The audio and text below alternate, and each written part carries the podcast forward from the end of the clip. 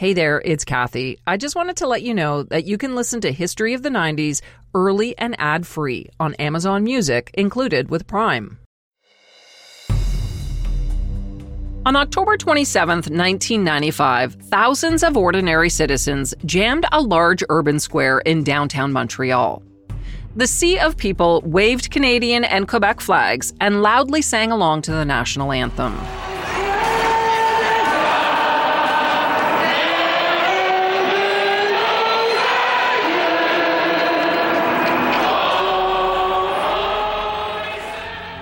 The people in the crowd that day traveled from all corners of the country to send a message to Quebecers please don't leave Canada. I'm Kathy Kenzora, and this is History of the 90s, a podcast about a decade that changed the world. On this episode, we're looking back at one of the most intense events in Canadian history. It might sound impossible today, but 28 years ago, this country was on the verge of breaking apart. This is the story of the 1995 Quebec referendum. Before I talk about the events of 1995 that nearly led Canada's predominantly French speaking province to leave the country, I have to take you back to a few other important moments in Canadian history. Starting with the 1960s. That's when the idea of an independent Quebec first began to percolate, during a time known as the Quiet Revolution. Initially, it was mainly a loose movement of young people who viewed sovereignty as a way to protect the French language, identity, and culture from being watered down. This movement began to pick up steam with the creation of several groups dedicated to an independent Quebec. There was one in particular called the FLQ, which in English stood for Quebec Liberation Front. They were a militant group of Quebec separatists who used violence to make their case for independence. Their rally cry was Quebec Libre, or Free Quebec. The FLQ terrorized the province throughout the 1960s with Molotov cocktails and bombs, targeting military facilities and government buildings. Their biggest act of destruction occurred in 1969 when they planted a bomb at the Montreal Stock Exchange, which injured 27 people and caused massive damage. But the FLQ is mostly remembered for another violent incident referred to as the October Crisis. On October 5, 1970, FLQ separatists kidnapped James Cross, a British diplomat in Montreal, and Pierre Laporte, a Quebec cabinet minister. The group demanded that imprisoned members of the FLQ be released in exchange for the hostages. In response, Prime Minister Pierre Trudeau, father of Canada's current PM, Justin Trudeau, took to the airwaves to make a nationwide address. I am speaking to you at a moment of grave crisis, when violent and fanatical men are attempting to destroy the unity and the freedom of Canada. Pierre Trudeau announced that the federal government had enacted the War Measures Act, which suspended civil liberties and allowed police to round up hundreds of FLQ members and supporters. But the measures didn't help police find the hostages, and tragically, before he could be located, Pierre Laporte was executed. Twelve days after being kidnapped, his body was found stuffed in the trunk of a car at a Montreal area airport. James Cross, the British diplomat, was freed on December 3rd, 62 days after he was abducted. His five kidnappers were granted safe passage to Cuba, while Laporte's killers were captured and sent to jail. As a result of the October crisis, the FLQ lost support amongst Quebecers. But the nationalist movement continued to grow thanks to a new political party.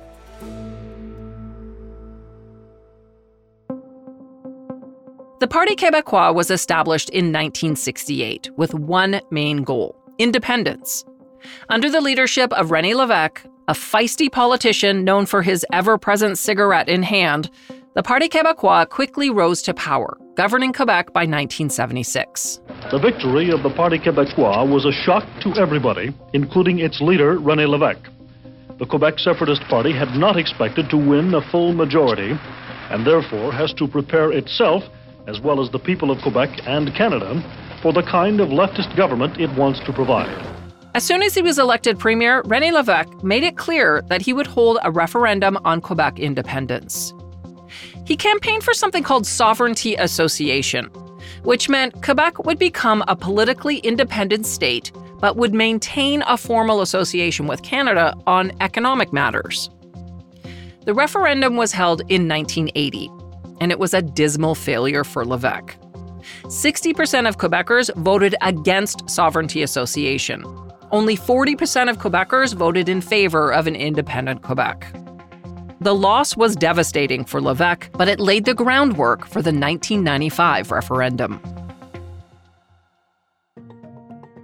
Before we get to 95, there's a couple of other important stops on this journey. The first is the repatriation of the Canadian Constitution from Britain in 1982. This was Canada's final step to becoming independent from Britain. But here's the catch Quebec refused to sign the Constitution. The province wanted to be recognized as a distinct society before agreeing to sign on, something that didn't sit well with many in the rest of Canada. On two separate occasions, the federal government proposed a distinct society clause be added to the Constitution in an attempt to get Quebec to sign on. First time was in the 1987 Meech Lake Accord, and second time was the 1992 Charlottetown Accord. But on both occasions, it was rejected by the other provinces. This led to a whole new wave of nationalism that swept through Quebec. Polls at the time showed 68% of Quebecers were in favor of independence. In Ottawa, disgruntled Quebec MPs quit the Progressive Conservative and Liberal parties. They crossed the floor and created their own party called the Bloc Québécois, a federal political party entirely dedicated to one issue Quebec independence.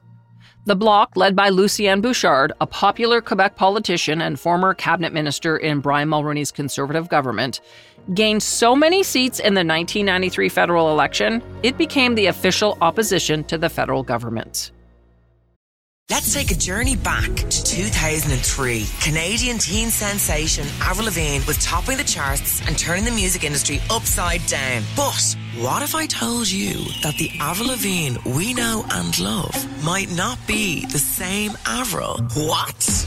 Did Avril die? Was she replaced by a doppelganger? I'm Joanne McNally, and I'm doing a deep dive into a notorious internet conspiracy. Who replaced Avril Lavigne? Listen wherever you get your podcasts. Okay, so here we are in 1994. In Quebec, the Parti Québécois has been re elected to run the province. The PQ is now led by Jacques Parizeau, a blunt talking hardline separatist with a blustery personality he campaigned on the promise that he would hold another Quebec referendum within 8 to 10 months of being elected. This time, he planned to take a different approach than René Lévesque did 14 years earlier in 1980. Parizeau didn't want sovereignty association. He just wanted Quebecers to vote yes or no on becoming an independent country, and then they'd work out the rest of the details later. Meantime, in Ottawa, his federal counterparts, the Bloc Québécois, thought Parizeau should hang on a second. He needed some more support. His government had actually only received 44% of the popular vote in the provincial election, which wasn't the majority needed to win a referendum. Then something incredibly shocking happened. 55 year old Lucien Bouchard, the head of the federal Bloc Québécois party, was admitted to hospital suffering from an extremely rare and often fatal illness. Bouchard had necrotizing myositis, a flesh eating bacteria that devours muscles and skin tissue. It's a form of group A streptococcus, a common and harmless bacteria. But the deadly strain produces toxic waste that attacks deep layers of the skin, and in Bouchard's case, necrotizing myositis goes deeper into the muscle tissue. To save his life, doctors had to amputate Bouchard's left leg. On the morning of December 1st, 1994, Quebecers and all of Canadians for that matter woke up to the headlines that Bouchard, a married father of two young boys, was hanging between life and death. The next day, doctors held a news conference to say that Bouchard would survive. The news conference was held live on TV, and during a very dramatic moment, one of Bouchard's doctors held up a handwritten note from Bouchard. Scribbled in French were four words that translated to, Please carry on. Thank you. People at the news conference erupted into applause. Bouchard's miraculous recovery catapulted him from a popular politician in Quebec to a living legend. Twelve weeks after falling ill, he was back on Parliament Hill to fight for Quebec independence. Meantime, Jacques Parizeau was still pushing for a referendum in the spring of 1995, despite polls showing that he was losing ground. Remember, Parizeau didn't want sovereignty association. He just wanted voters to say yes or no on separation, and that was something Bouchard was adamantly against. All of the internal bickering within the separatist movement was really starting to tear things apart. Then Jacques Parizeau swallowed his pride and took a step to keep the sovereignty movement on track he agreed to put off a vote until the fall of 1995, and he agreed to work with Bouchard and Mario Dumont, the leader of the ADQ, another Quebec political party, to come up with a referendum question that worked for everyone. In September 1995, the exact question that would be in the referendum was finally revealed. And it was long and complicated. Are you ready? Here goes. Do you agree that Quebec should become sovereign after having made a formal offer to Canada for a new economic and political partnership within the scope of the bill respecting the future of Quebec and of the agreement signed on 12 June 1995? It was a lot, but essentially it meant if Quebecers voted yes, they would begin talks with the federal government in an effort to establish a political and economic partnership. If those talks fail, Quebec would have the mandate to go it alone without a partnership in one year's time. Prime Minister Jean Chrétien was furious. He said the separatists were trying to confuse Quebecers with a question that wasn't clear or direct. And he mocked the separatists for demanding independence but wanting to keep the Canadian dollar and their Canadian passports. And they say at the same time that they want to stay in Canada. The Economist last week uh, the, the, had the title, They want a divorce today and they want to be lovers tomorrow. So it's not a very clear question, Mr. Speaker. At this point, Chrétien was still so confident that the Federalists would win that he wouldn't even discuss the what ifs. But some big companies in Quebec, like Bombardier, were beginning to get a little worried, and they started threatening to pull out of a separate Quebec. MPs in Ottawa wanted to know what the government was planning to do if it happened, but Chrétien wasn't talking. Finally, on October 1st, 1995, Jacques Parizeau made it official when he dropped the writ. A referendum would be held on October 30th. With the announcement, an intense 30 day campaign began inside Quebec. Jacques Parizeau was the leader of the yes side, while the no side was led by Daniel Johnson, the low key leader of Quebec's Liberal Party. In Ottawa, the Prime Minister was told to keep a low profile. Essentially, the government's strategy was to stand back and let Quebecers make the right decision. Then, seven days into the campaign, Jacques Parizeau surprised everyone when he stepped aside as leader of the yes side. He appointed Lucien Bouchard as chief negotiator for Quebec and assigned him to take over the campaign. Dave Trafford was the news director at Talk 640 Radio in Toronto during the 90s, the station I also worked at. He says bringing in Bouchard was a big move. Lucien Bouchard was a voice to be reckoned with, and certainly a voice to be reckoned with if you were going to get the vote out. So I think there was a pretty powerful uh, element to his involvement there. Bouchard was already extremely popular in Quebec. But now he was being treated like a messiah everywhere he went. People asked him to bless their Quebec flags, and they reached through crowds hoping just to touch him. The no side appeared to be caught off guard by Lucien Bouchard's popularity. Business leaders and politicians worried that Prime Minister Chrétien and the federal government weren't putting up a strong enough fight. Brian Tobin, one of Chrétien's own cabinet ministers, spoke out against the lack of action. He said it was like the government was asleep, walking toward the end of Canada.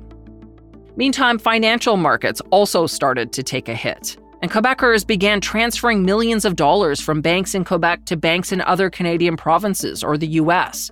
They were worried that an independent Quebec wouldn't accept Canadian currency.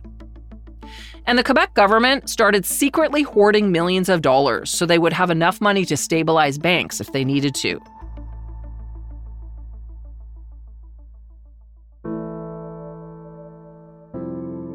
With everyone on edge, everyday Canadians and others started taking matters into their own hands. A few grassroots campaigns popped up across the country aimed at reaching out to Quebecers. One group started going through phone books and calling people in Quebec, urging residents to stay in Canada. Dave Trafford says those phone calls weren't just a stunt. They helped start conversations. So if you were talking to somebody in Quebec and said, you know, their answer after they hung up was to talk to their friends and family, saying somebody in Manitoba phoned me and said, hey, you know, before you vote, think of this. Um, I, I, I think that that was critical. Then, a week before the vote, a group of Quebec businessmen began planning a rally in Montreal in favor of the no side. When federal cabinet minister Brian Tobin heard about the rally idea, he jumped on it. Remember, he was the one who was worried Canada was sleepwalking to its demise. Tobin called political leaders across the country in every province and encouraged them to gather as many people as possible and send them to the rally in Montreal. It would be held at noon on Friday, October 27th, three days before the referendum. Every available bus in New Brunswick and Eastern Canada was booked to take citizens to the Unity rally. Plane tickets were also booked from opposite ends of the country, from British Columbia to Newfoundland. Meanwhile, Prime Minister Jean Chrétien finally took the gloves off and stepped in as the point man for the no side, taking over from the lackluster Quebec Liberal leader Daniel Johnson. On Wednesday, October 25th, five days before the referendum, Chrétien made an impassioned plea in a televised speech to the nation. It was the first such address since the time Pierre Trudeau invoked the War Measures Act. The decision that will be made is serious and irreversible, with deep, deep consequences. What is at stake is our country. What is at stake is our heritage. To break up Canada or build Canada. The end of Canada will be nothing less than the end of a dream the end of a country that has made us the envy of the world. Canada is not just an, any country, it is unique. It is the best country in the world. Chrétien warned Quebecers not to be fooled by the separatists, who had campaigned on the platform that separation was about getting a better economic partnership with Canada. The Chrétien had gone on television, probably too late, um, you know, in, in that respect. But that sort of punctuated the, oh, there's some urgency here because the prime minister now feels that this time he has to get on the air and make a national address. So I think it started to, you know, pick up momentum fairly quickly. So that by the time we got on the buses to go to Montreal, yeah, there was a there was a, an existential concern, I think, in terms of how this was going to turn out. On Friday, October 27th, Dave Trafford was among the tens of thousands of Canadians who converged on Montreal for the No Sides Unity rally. After a 4 a.m. wake up call, he boarded a bus in Toronto to make the journey to Quebec, sending the radio station live reports like this one. We're getting the first impression, I think, of just how large this group is. Uh, we are counting, we got a guy here counting buses. What are we up to now? 22. 22 buses have gone by or are in this parking lot, and we're at the Esso station just outside of Brockville. Each one of these buses, of course, carrying about 50, maybe 55 people. Dave's two kids, along with a few of their friends, joined him on the trip. In fact, that little voice you just heard in the archive audio was Dave's six year old son. With the kids on the bus, it really grounded that group of 40 or 50 people who were there saying, okay, this is what this is about this is our future on the bus. right? This is what we need to be thinking and talking about. Well, we're, we're we are now in Quebec. Interestingly enough, as we hit the border, this uh, the, the, bus erupted into applause. Uh, the major part of the journey is over. We have, for the most part, arrived at, at, at the uh, at the intention. Now, the goal, of course, is to get to Montreal.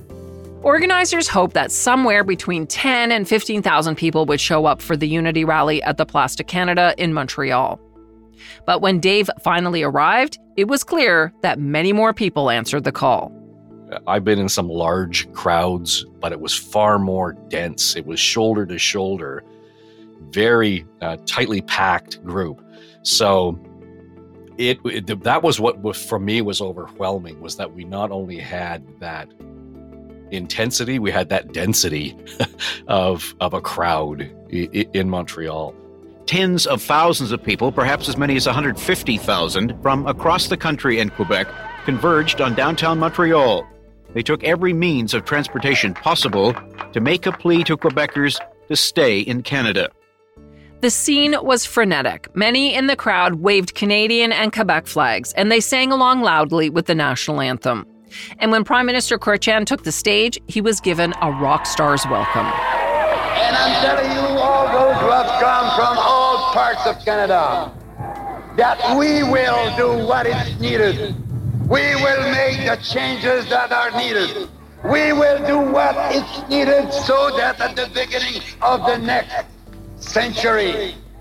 Canada will move in the 21st century, united from sea to sea, proud of its two official languages.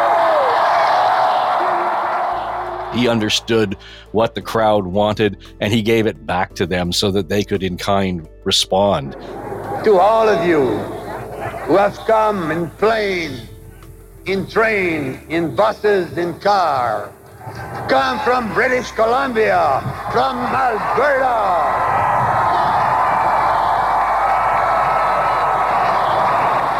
From Saskatchewan and Manitoba. From Newfoundland and Nova Scotia. From PEI. Brunswick and Ontario, our neighbors. You knew that there were people from across the country there. Yeah, you, you, know, we, we, we knew that people were coming in on the trains and planes and buses and so on. But not until then did you really appreciate, holy crap, people have made an effort here to, to really get here. And whether that changed anything in the no vote um, I, I don't know whether or not that prompted more people in Quebec to come out, but whether it galvanized that vote, because clearly the majority of the people in that rally were not able to vote in, in the referendum. But I think it made a difference. In fact, there was an immediate change in the polls. Prior to the rally, the yes side had been leading for several days. But a poll taken after the rally showed the two sides were now deadlocked. The vote could go either way.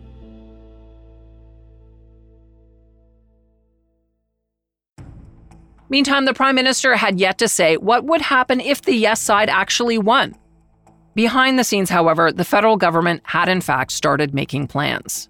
Security was beefed up at key government buildings in Quebec, and the Minister of Defense instructed all F 18 jets at military bases in Quebec to be removed.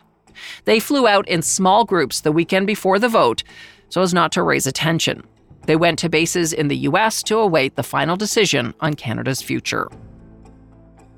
On Monday, October 30th, there were long lineups at polling stations throughout the province, with 94% of Quebecers casting a ballot. This is Talk 640, News at 8.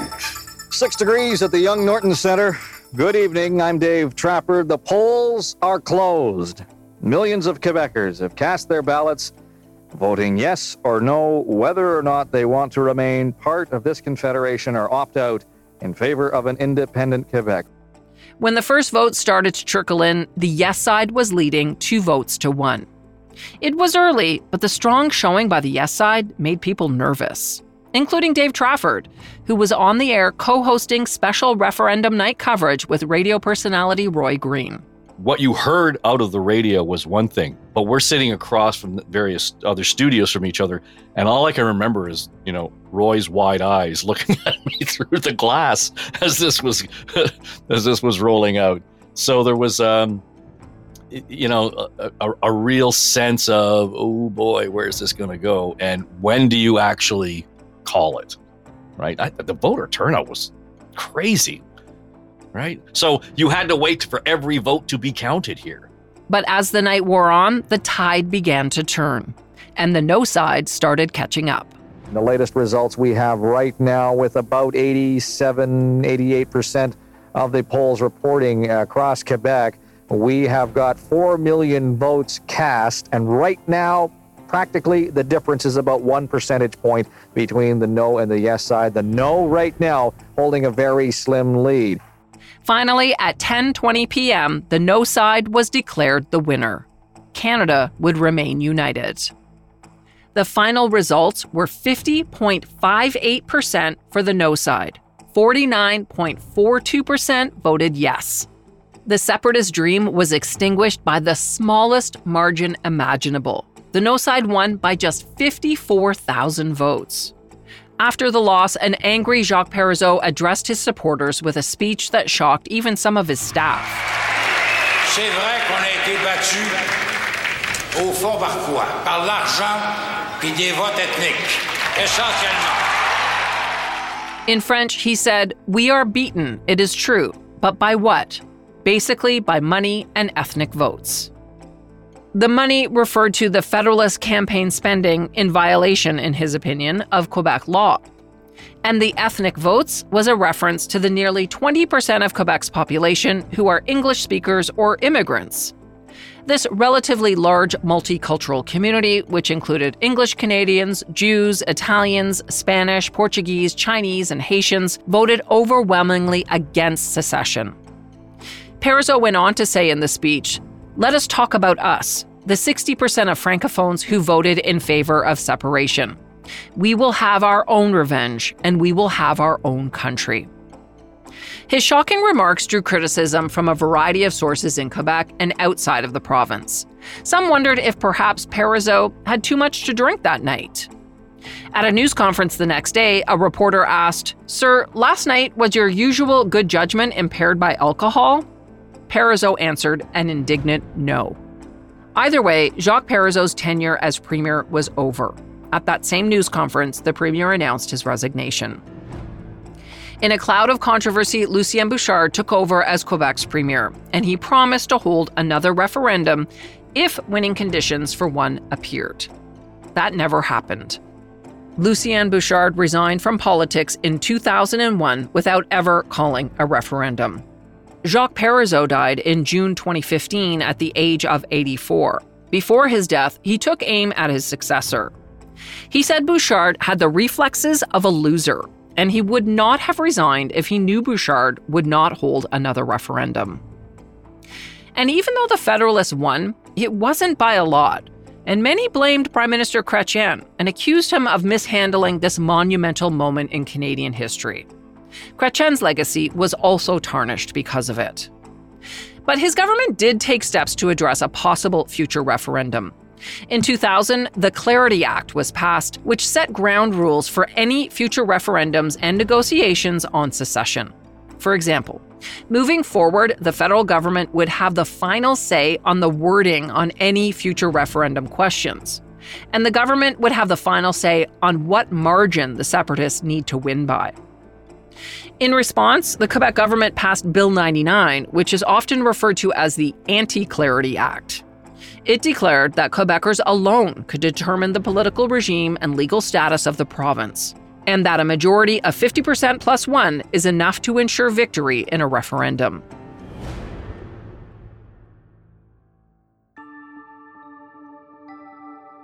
In the years since, talk of Quebec independence has faded dramatically. A poll done in 2020 found that only 32% of Quebecers would be in favor of separating from Canada.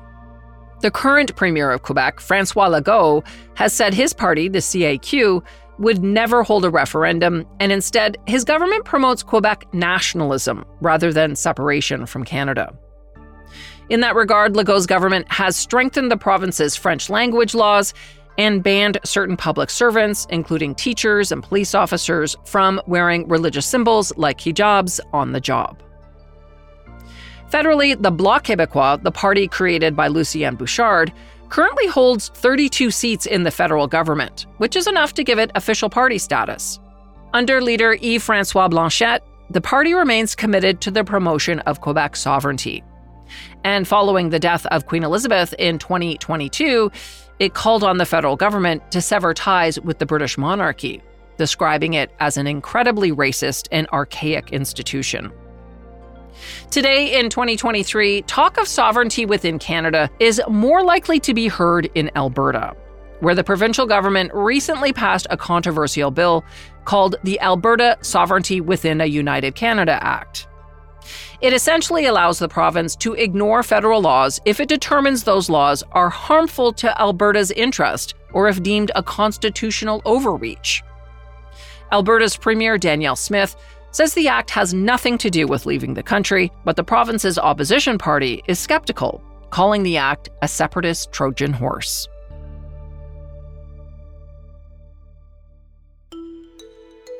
Thanks for listening to this look back at a very important event in Canadian history. Many listeners have asked for this topic to be covered, including JFO Ferguson, Isaac, Brooke, Jean Roca, Clements, and Chris Schultz. Thanks to each of you for taking the time to let me know what kind of things you want to hear about. If you have any suggestions, make sure to send me a message either through social media or email. All of my contact info is in the show notes.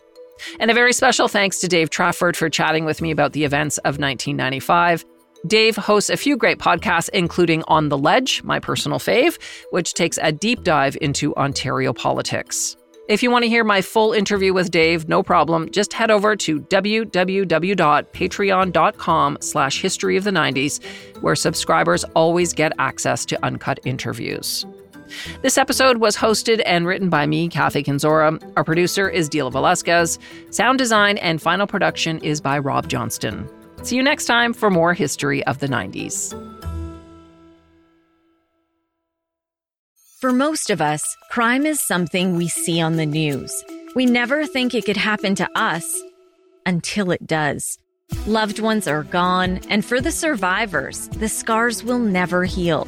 I'm Nancy Hixt, a senior crime reporter for Global News. And on this season of Crime Beat, I'll take you inside some of the most serious crime stories I've covered. Season 6 of Crime Beat is available now on Spotify, Apple Podcasts, Amazon Music, and all podcast platforms.